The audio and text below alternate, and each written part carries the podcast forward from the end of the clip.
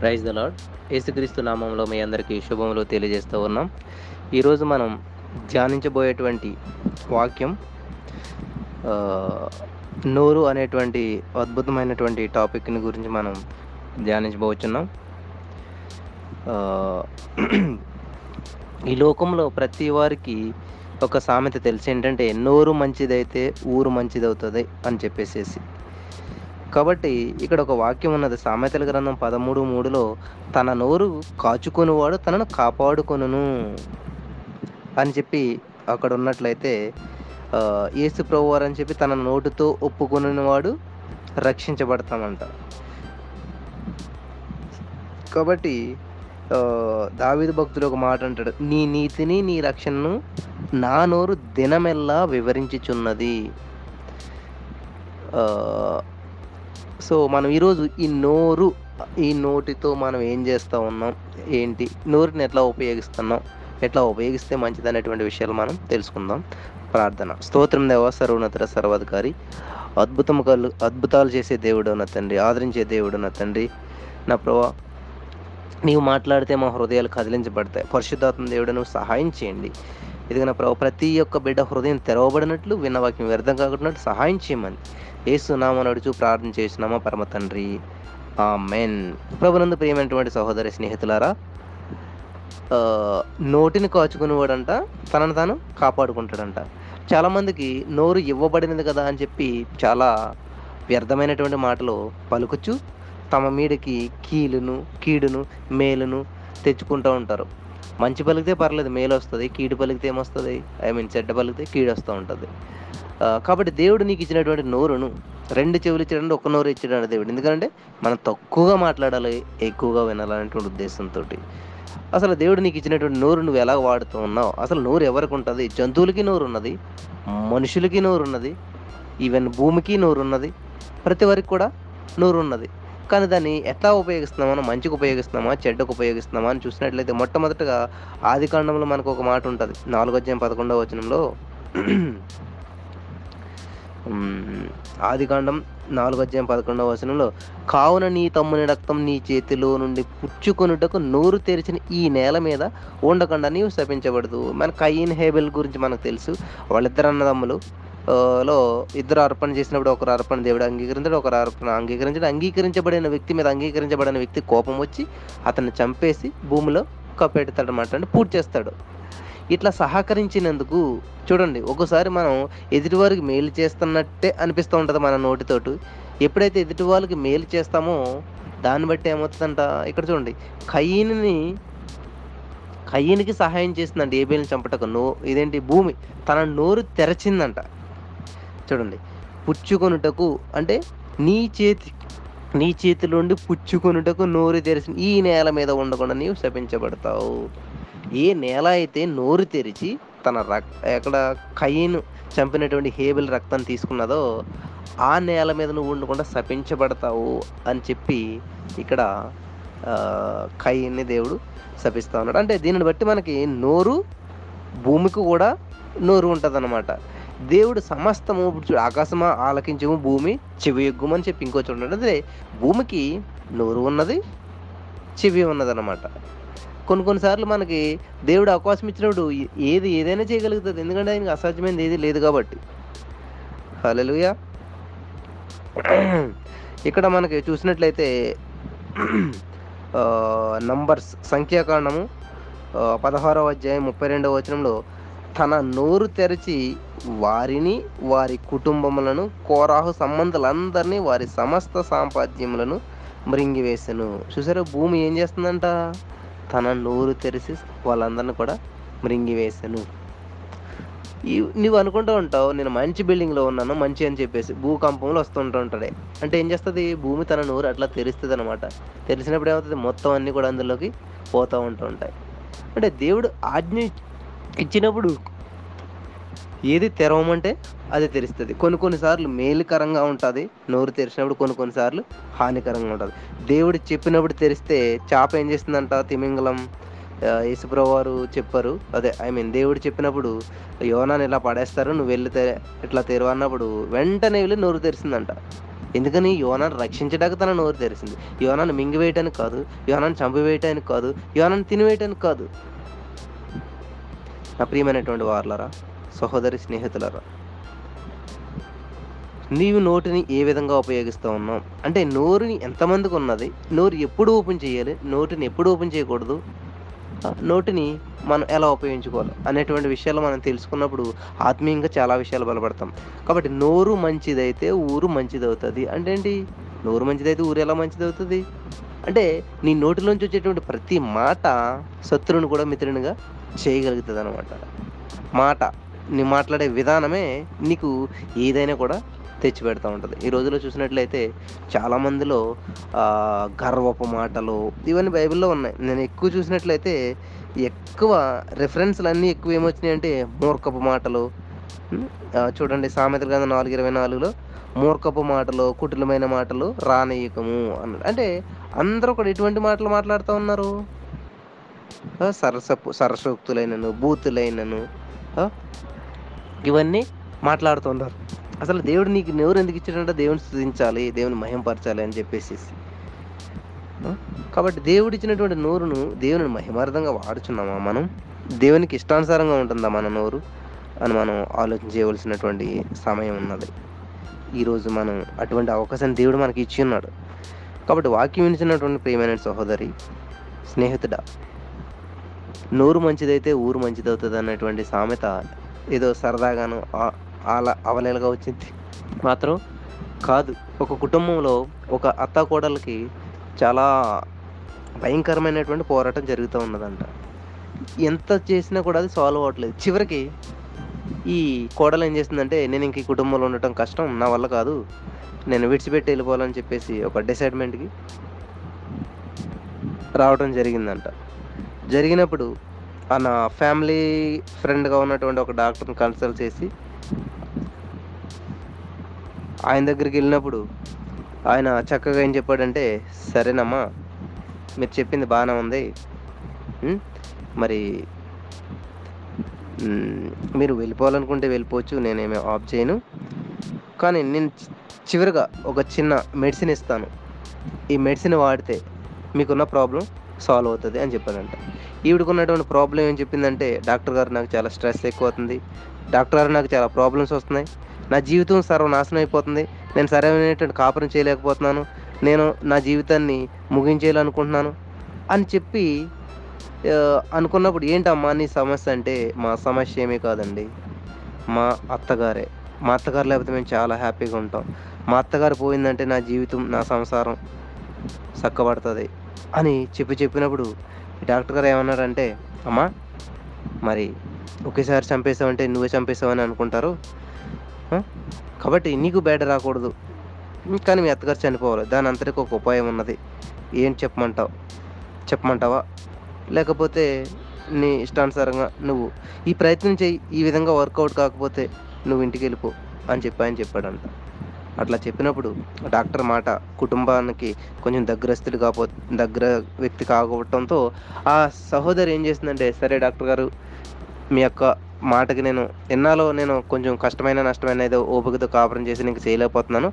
కాబట్టి చివరిగా మీరు చెప్పినటువంటి ప్రయత్నం చేసి నేను వెళ్తాను అని చెప్పి చెప్పిందంట. ఏమీ లేదమ్మా. మీ అత్తమ్మ కొంచెం పెద్ద అయిపోయింది కదా. ఎట్లాగా రోజు మెడిసిన్ వేస్తున్నాం కదా. సో ఈ మెడిసిన్ తీసుకుని వెళ్ళి నువ్వేం చేస్తావంటే గొడవ పడక అసలని. ఏమీ చేయకు. ఈ మెడిసిన్ రోజు ఆమెకి ఇచ్చినట్లయితే ఆమె నెమ్మదిగా బాడీ అంతా విషపూరితమైపోయి చనిపోతుంది అని చెప్పాడు. నెక్స్ట్ ఏంటంటే ఆమెకి ఇచ్చే ముందు నువ్వేం చేస్తావంటే ఇదిగో ఈ మెడిసిన్ కూడా నువ్వు వేసుకోవాలి అని చెప్పి ఒక సిరప్ ఇచ్చాడంట.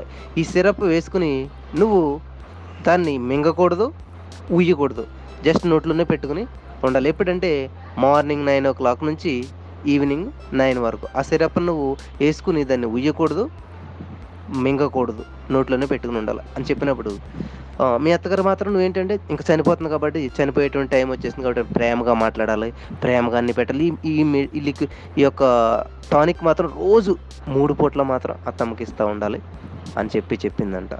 సో అత్తగారు అనారోగ్యంతో ఉన్న ఉండటం వల్ల ఆమెకి చిరాకు వచ్చి ఈమెను తిట్టడం. సో ఆమె తిట్టడం వల్ల ఈమెకు బాధ కలగటం ఇలాగ రణారణ యుద్ధం పోరాటం జరుగుతూ ఉందన్నమాట ఇది దీని అంతటికీ పరిష్కార మార్గంగా డాక్టర్ గారు అలా చెప్పారు. అమ్మ మీరు కరెక్ట్గా ఒక వన్ మంత్ తర్వాత మళ్ళీ రండి. ఈ వన్ మంత్ తర్వాత మీకు సెట్ కాకపోతే మీకున్న స్ట్రెస్ పోయి మీ ప్రాబ్లం సాల్వ్ కాకపోతే మీ అత్త ప్రాబ్లం కూడా మీకు సాల్వ్ కాకపోతే నా దగ్గరికి రండి అని చెప్పాడంట. ఎప్పుడైతే ఈ ప్రాసెస్ స్టార్ట్ అయిందో కోడల్లో స్టార్ట్ అయిందండి ఈ ప్రాబ్లం. ఈ ఈ ప్రాసెస్ వచ్చిందంట. అంతవరకు తిట్టుకుని ముసలి ఉంటే పోతే బాగుండు అట్లాగ అట్లాగా అనుకున్నటువంటిది. మరి చివరి టైం వచ్చింది కాబట్టి ప్రేమగా మాట్లాడటం మొదలుపెట్టి తన అత్తమ్మకి రోజు టయానికి మెడిసిన్ ఇవ్వటం ఆ, ఇవ్వటం స్టార్ట్ చేసిందంట. ఇచ్చి అత్తమ్మ నేను ఇట్లాగా ఒక దీక్ష చేస్తున్నాను. ఉపవాసం ఉండి నేను ఎట్లా చేసుకుంటున్నాను? కాబట్టి నన్ను ఎవరు కదిలించకూడదు మాట్లాడించకూడదు నేను ఎవరితో మాట్లాడను అని చెప్పేసి ఏం చేసిందంటే ఈమె అంతా అత్తగారు తిట్టుకుంటున్నా కానీ ఏం చేస్తాను కానీ ఈ సిరప్ పొద్దుటేసుకుని సాయంత్రం తొమ్మిదింటి వరకు దాన్ని మింగకుండా కక్కకుండా ఉండి సాయంత్రం తొమ్మిది గంటలకు ఏం చేస్తుందంట? మింగేయాలన్నమాట. రోజు అలా చేస్తుంది అత్తగారు సిరాక పడుతుంది తిట్టుకుంటుంది. నాలుగైదు రోజులు అయిందంట అరే నేను ఎంత తిడుతున్నాను నా కోడలు నన్ను ఏం అనడం లేదే? ఏంటని చెప్పేసి ఆమెకి జ్ఞానోదయం అయ్యి అయ్యో నేను చాలా తప్పుగా తిడుతున్నాను మా అత్తగా మా కోడలని చెప్పి ఆవిడేం చేసిందంట? ఇంకా అక్కడ నుంచి తిడతాం మానేసేసి నేను ఎంత తిట్టినా కూడా నాకు టయానికి భోజనం పెడుతుంది. నేను ఎంత తిట్టినా కూడా నాకు అన్నీ పెడుతుంది సమృద్ధిగా అని చెప్పి కోడల్ని అత్తగారు ప్రేమించడం మొదలుపెట్టిందంట. ఎప్పుడైతే ప్రేమించడం మొదలుపెట్టిందో ఒకరి మధ్య ఒకరు అన్యోన్యత బాగా పెరిగిపోయిందంట. ఒకరి మధ్య ఒకరికి ప్రేమాభిమానాలు బాగా పెరిగిపోయినాయి అంట ఈ లోపల డాక్టర్ గారు నెల రోజులకు రమ్మంటే ఈ ఫిఫ్టీన్ డేస్గా డాక్టర్ గారి దగ్గరికి వెళ్ళి ఈ కోడలు ఏమని అన్నదంటే డాక్టర్ గారు డాక్టర్ గారు అంటే ఏమ్మా ఏమైంది? మీ అత్తగారు చనిపోయిందా అని అంటే లేదు డాక్టర్ గారు మా అత్తగారు చనిపోలేదు కానీ మా అత్తగారు అసలు ఎట్టి పరిస్థితులు చనిపోకూడదు. దయచేసి మనం వేసినటువంటి మందుకి ఏమైనా విరుగుడు ఇవ్వండి అని చెప్పి ఆ డాక్టర్ గారిని అడిగినప్పుడు ఏమైందమ్మంటే లేదండి మా అత్తగారు మారిపోయింది మేము చాలా అన్యోన్యంగా ఉంటున్నప్పుడు ఒకరి పట్ల ఒకరు బాగా అండర్స్టాండింగ్ వచ్చింది. దయచేసి మా అత్తగారు చనిపోకుండా దానికి విరుగుడు మందు ఏదన్నా ఇవ్వండి అని చెప్పి ఏ? వస్తా వస్తా దారిలో ఆ- డాక్టర్ గారు ఇచ్చిన మెడిసిన్ అంతా పడేసి ఆ- టానిక్లన్నీ పగలగొట్టేసి వచ్చిందంట. వచ్చి ఇలా జరిగింది డాక్టర్ గారు అంటే వెరీ గుడ్ అమ్మా చాలా మంచిది. అసలు విషయం ఏంటంటే నేను మీకు ఇచ్చింది మీ అత్తమ్మకి ఇచ్చింది ఏంటంటే బలానికి ఇచ్చాను స్ట్రెంత్గా తయారవడానికి చూడు మొదటికి ఇప్పటికి పదిహేను ఈ ఇన్ని రోజులు ఆమె ఎంత యాక్టివ్ అయిపోయి ఎంత బలంగా తయారైందో మంచి ఆరోగ్యంగాను. నీకు కూడా ఇచ్చినటువంటి టానిక్ ఏంటంటే పిల్లలు లేరు అది ఇది అని బాధపడుతున్నావు కదా నీకు చక్కటి విటమిన్స్ అన్నీ లభించడానికి మంచి టానిక్ ఇచ్చాను. దానివల్ల నీవు కూడా చక్కగా తయారయ్యావు. నీవు ఇప్పుడు కన్సీవ్ అయ్యావు అని టెస్ట్ చేసి ఆయన డాక్టర్ గారు చెప్పారంట. ఇలాగ ఒకదాని తర్వాత ఒకటి శుభవార్తలు వచ్చినాయి అనమాట ఇంతకీ ఇవన్నీ ఎందుకు జరిగినాయి? అంటే ఆమె నోరు మూసుకోవలసిన టైంలో మూసుకున్నది తెరవలసిన టైంలో తెరిసిందనమాట వాళ్ళ అత్తగారు తిడుతున్నా ఏం చేస్తున్నా కూడా తన నోరును మూసుకోవడం వల్ల కుటుంబం అంతా కూడా శాంతి సమాధానాలతో నింపబడింది. కుటుంబం కాపాడబడింది. దేవునికి స్తోత్రం. హలే లూయ ఒకసారి ఒక భక్తుడు వెళ్తున్నప్పుడు ఆ భక్తుడు దేవుడు చెప్పినటువంటి పనికి వ్యతిరేకమైనటువంటి పని చేస్తున్నప్పుడు దేవుడు ఆ వ్యక్తితోటి ఒక మాట మాట్లాడాలి. కానీ అక్కడ మాట్లాడటానికి వ్యక్తులు ఎవరూ లేరంట.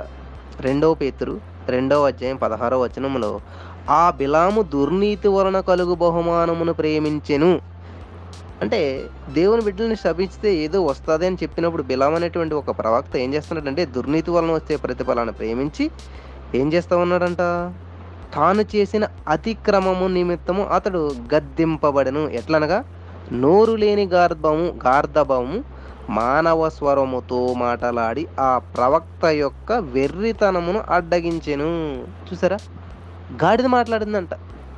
చరిత్రలు ఎక్కడ చూసారా? ముందు కానీ వెనక్కి కానీ ఇప్పటికీ కూడా ఎక్కడ గాడిద మాట్లాడినట్లేదు. కానీ ఆ టైంలో దేవుడు ఎవరు లేరు కాబట్టి గాడిదను వాడుకున్నాడు.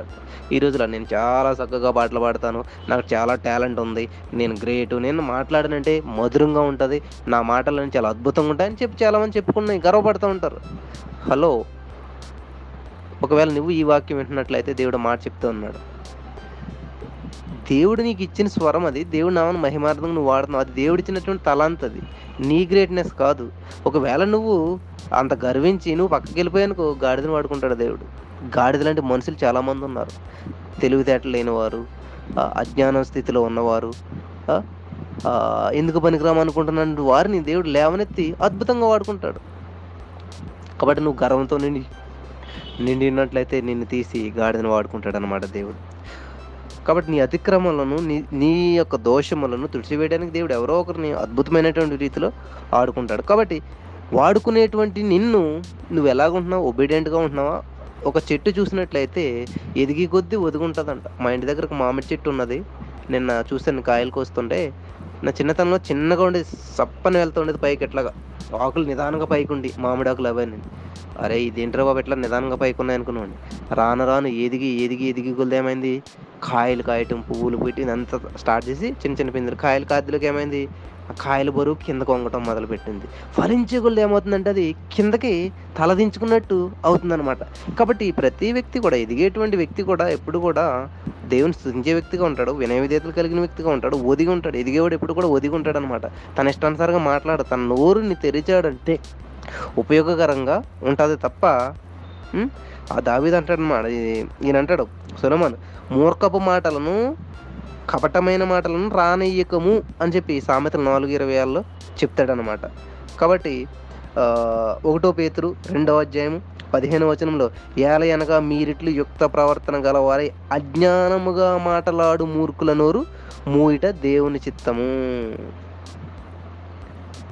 యుక్త ప్రవర్తన గలవారై మంచి ప్రవర్తన గలవారై ఉంటే ఏంటంట? అజ్ఞానంగా మాటలాడు మూర్ఖుల నోరు మూయిట దేవుని చిత్తము. కాబట్టి దేవుని చిత్తానికి వ్యతిరేకంగా ఏదన్నా మనం పలుకుతున్నామా?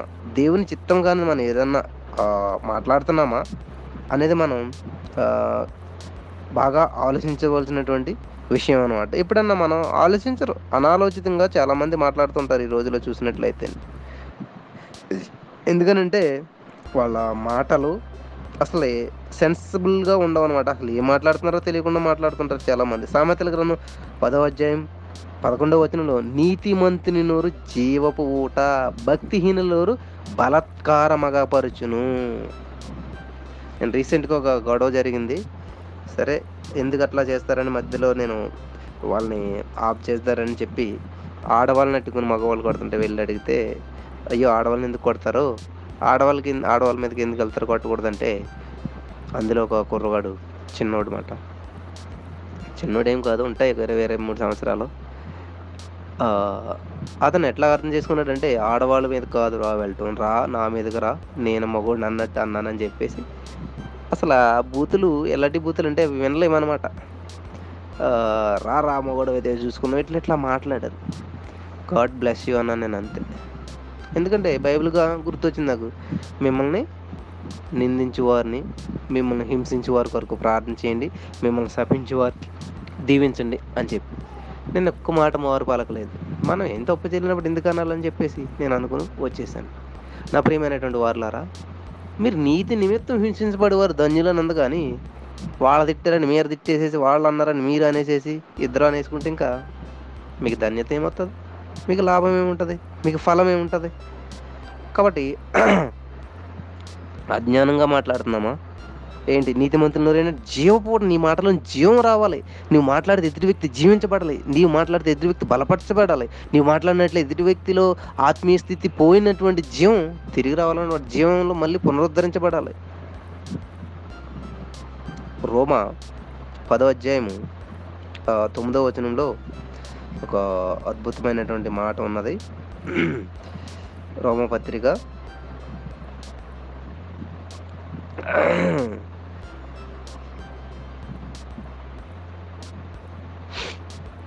పదోధ్యాయం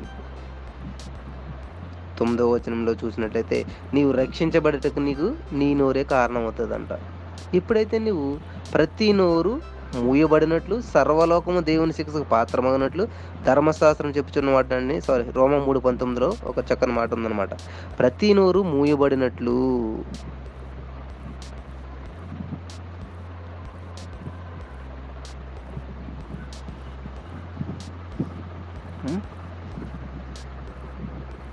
ప్రతి నోరు మూయబడినట్లును సర్వలోకము దేవుని శిక్షకు పాత్రమగినట్లు ధర్మశాస్త్రం చెప్పుచున్న వాటి అన్నిటిని ధర్మశాస్త్రం లోనైన వారితో చెప్పుచున్నదని ఎరుగుదుము.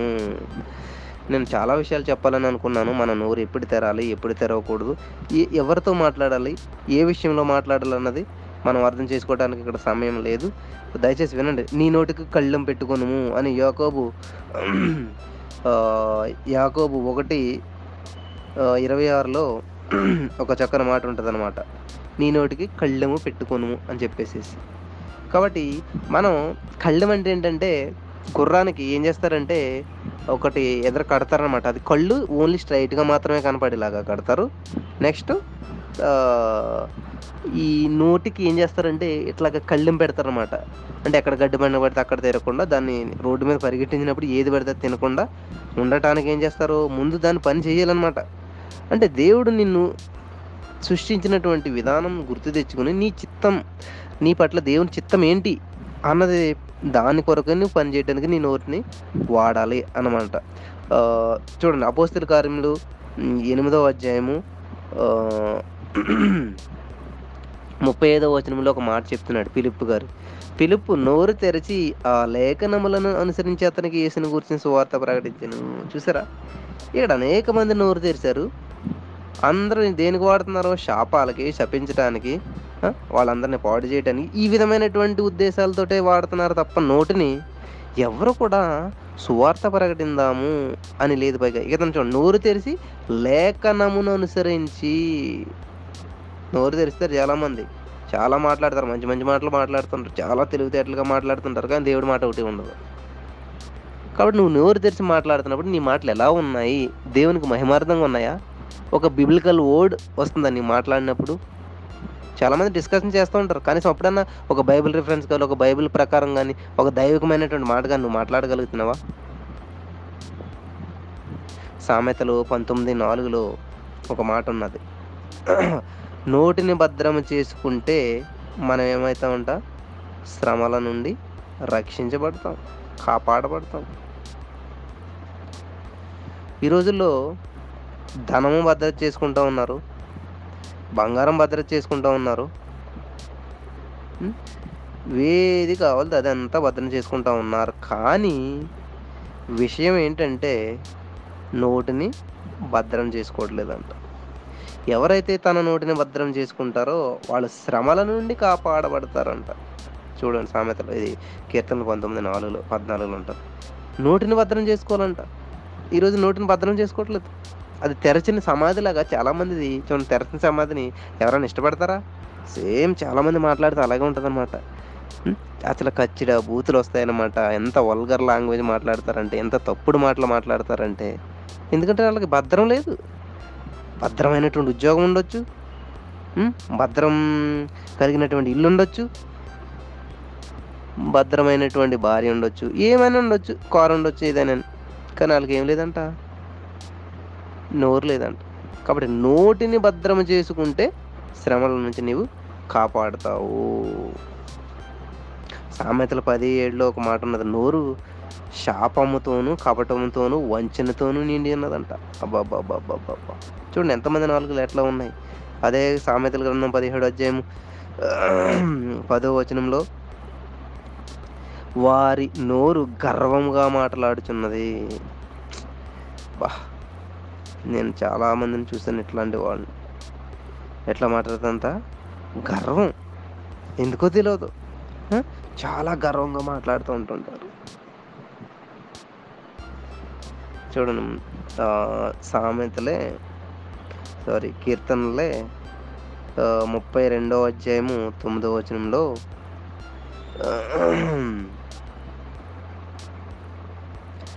బుద్ధి జ్ఞానములు లేని గుర్రముల వలె నైనను కంచరగాడిద వలెనైనను మీరు ఉండకండి. బా బుద్ధి జ్ఞానం లేని గుర్రాలైన కంచరగాడిదలాగా మీరు ఉండకండి. అవి నీ దగ్గరకు తేబడినట్లు వాటి నోరు వారు వారుతోనూ కళ్ళముతోనూ బిగింపవలను. చూసారా? అవి మన దగ్గరకు వచ్చినప్పుడు మనం ఏం చేస్తాం? వాటిని బిగింతాం. ఎందుకంటే మన అండర్లో ఉండాలంటే. కాబట్టి నువ్వు దేవుని అండర్లో ఉండాలంటే నీ నోటిని కాచుకోవాలి. నీ నోటి కళ్ళెం పెట్టుకోవాలి. అట్లా ఉన్నప్పుడే వారు ఉపయోగకరంగా ఉంటారు.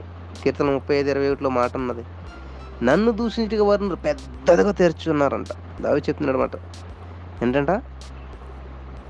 దూషించడానికి నోరు బిగ్గరగా తెరుస్తారంట.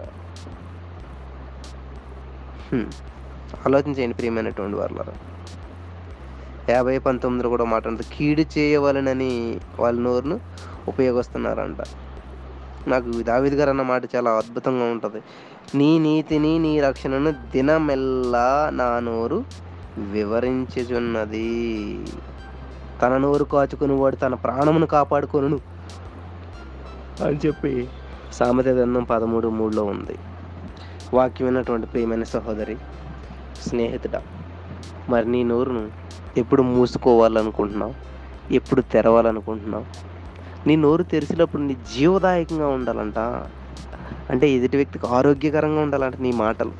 హృదయం నిండి ఉన్న దాన్ని బట్టి నోరు మాట్లాడుతుందంట. మరి దేంతో నిండి ఉన్నది నీ హృదయం? దావిది భక్తుడు అంట దేవా నీ ఎదురు నేను పాపం చేయకున్నట్లు?